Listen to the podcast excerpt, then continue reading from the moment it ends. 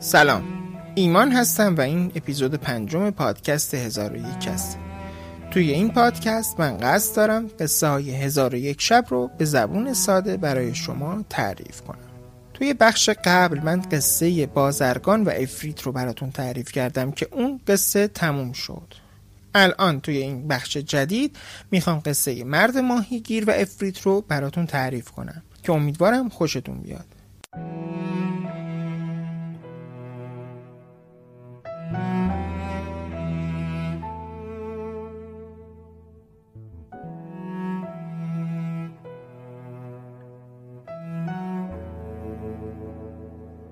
و اما ای ملک جوانبخت در روزگار قدیم ماهیگیر پیری زندگی می کرد که خیلی فقیر و بیپول بود ولی هیچ وقت سعی نکرد که از راه خلاف کسب درآمد کنه این ماهیگیر پیر به همراه همسرش و سه فرزندش زندگی می کردن.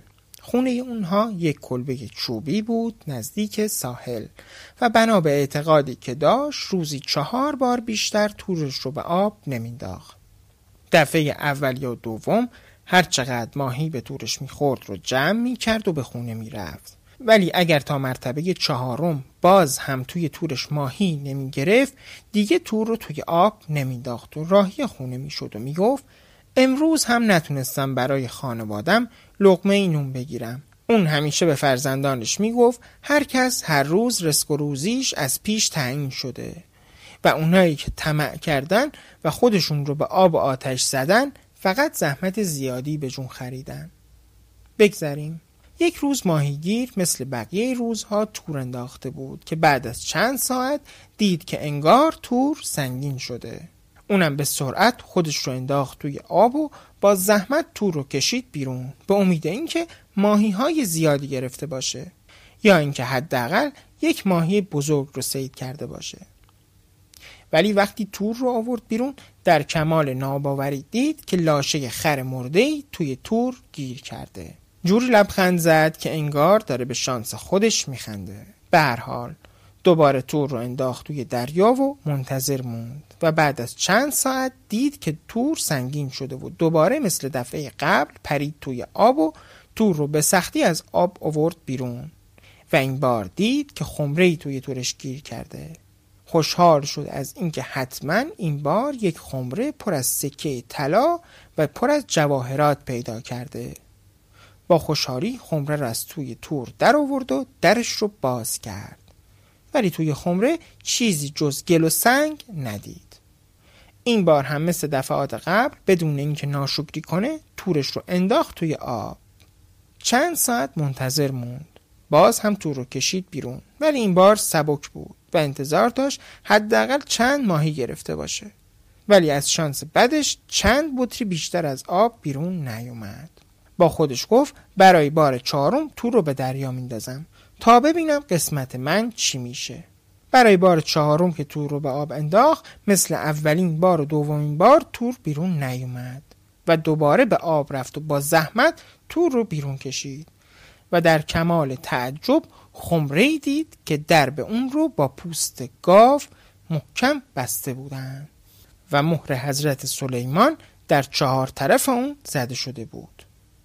ماهیگیر خوشحال و خندان با خودش گفت ای خدای بزرگ هزار مرتبه تو رو شکر می کنم که گنج حضرت سلیمان رو به همراه مهرش برای من فرستادی. خمره رو تکونی داد با امید اینکه صدای سکه ها رو بشنوه. ولی هیچ صدایی نشنید.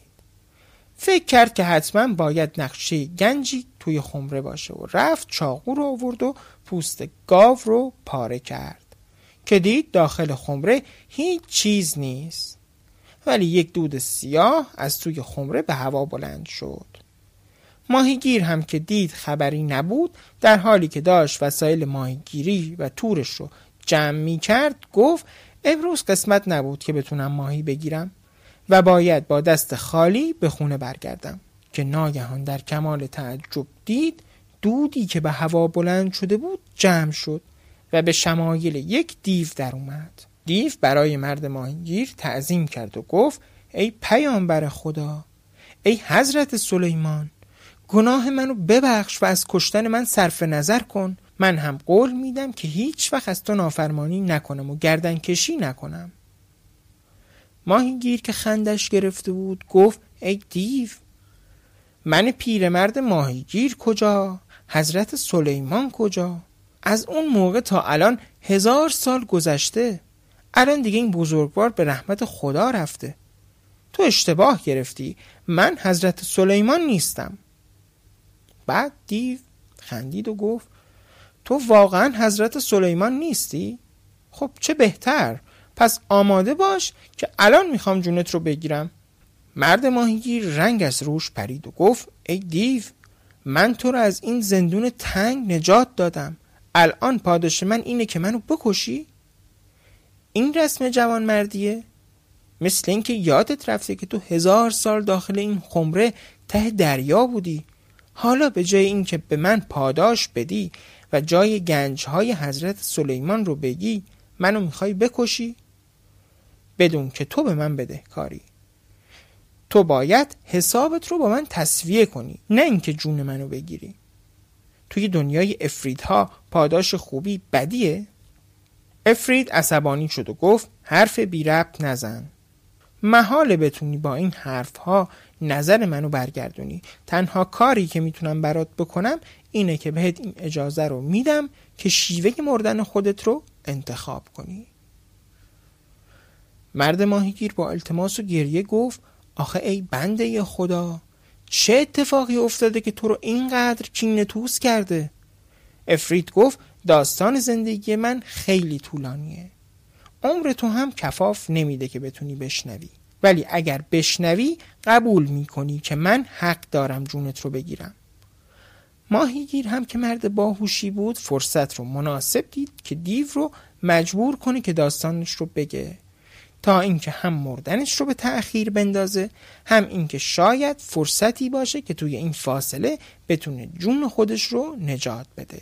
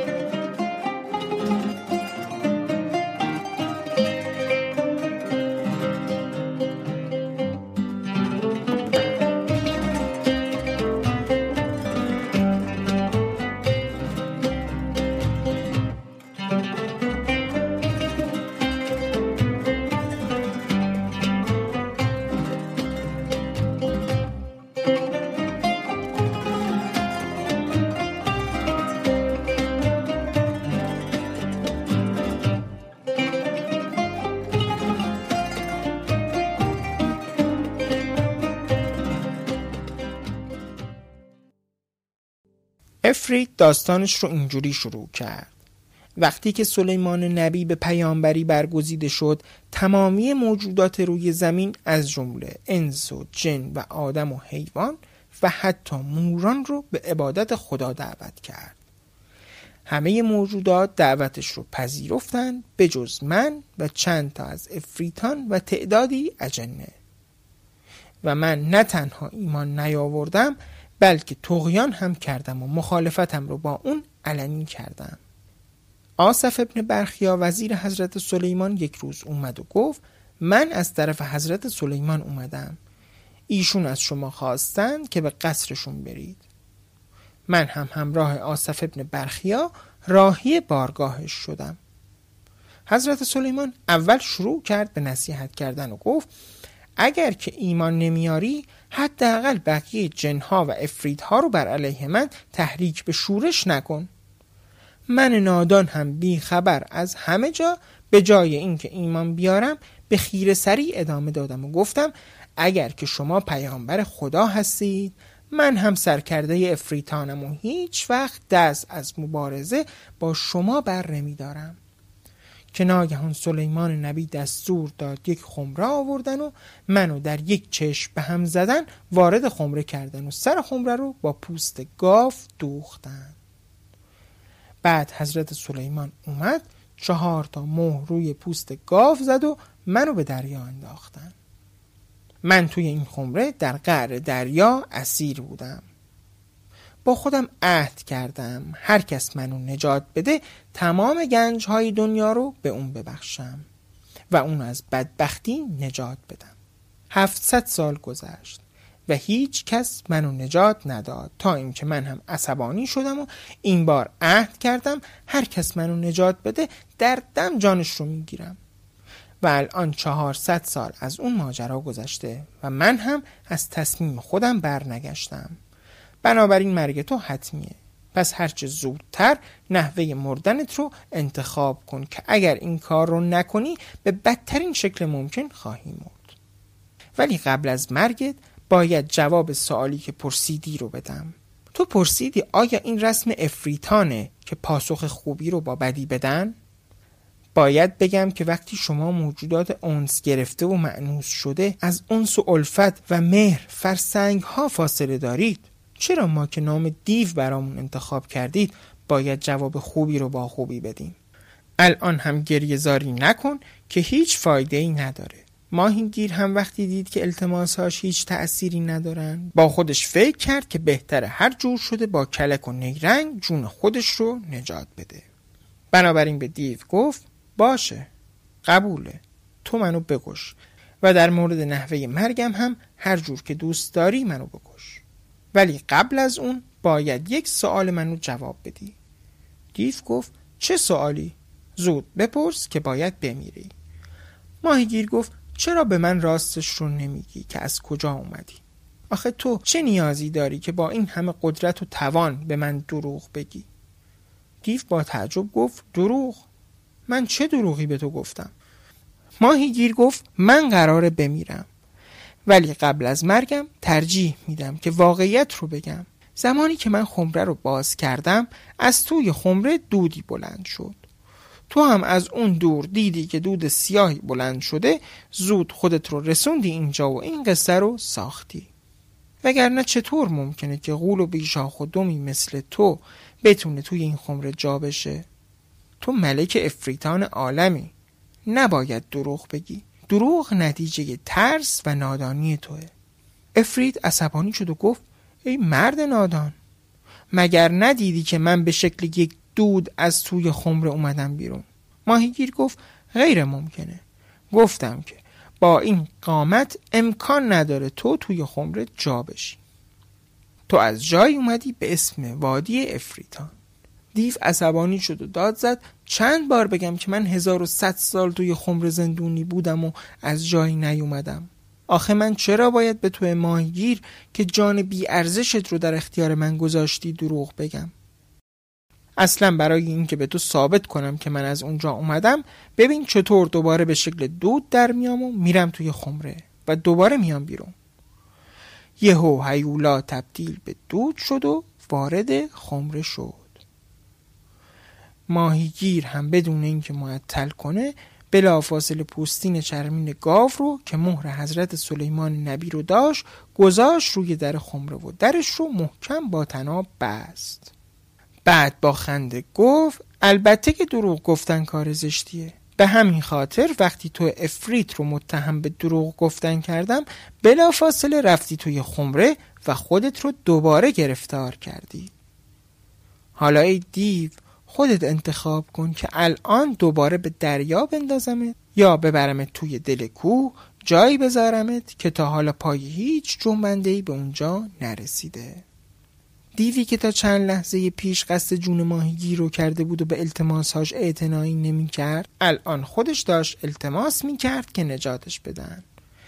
دیو از داخل خمره آجزانه می گفت ای بزرگوار اگر لطف کنی درب خمره رو برداری تمام گنج های عالم رو به تو هدیه می‌کنم. لطف کن پوسته چرمینی که مهر حضرت سلیمان داره رو بردار که من بیام بیرون. چون الان به خاطر اینکه دوباره وارد خمره شدم تمام تلزم های من باطل شدن و من دیگه نمی‌تونم تو رو بکشم. من به تو قول میدم که اگر خمره رو باز کنی از تمام مال دنیا تو رو بینیاز کنم. مرد ماهیگیر گفت التماس هاد اصلا در من اثری نداره. من ثروت زیادی نمی‌خوام. چون ثروت جز فساد و نکبت چیزی به دنبال نداره. مسئله تو و من هم در حال حاضر درست حکایت ملک یونان و حکیم رویانه. افریت هم گفت باش. حالا که در خمره رو باز نمی کنی حداقل قصه ملک یونان و حکیم رویان رو برام بگو. بعد منو بنداز توی دریا چون اینجوری خیلی امکان پیدا شدنم بیشتره. تا اینکه بخوای منو بذاری توی کوهی که هیچ جنبنده ای از اونجا رد نمیشه. پیرمرد ماهیگیر هم قصه خودش رو اینجوری شروع کرد.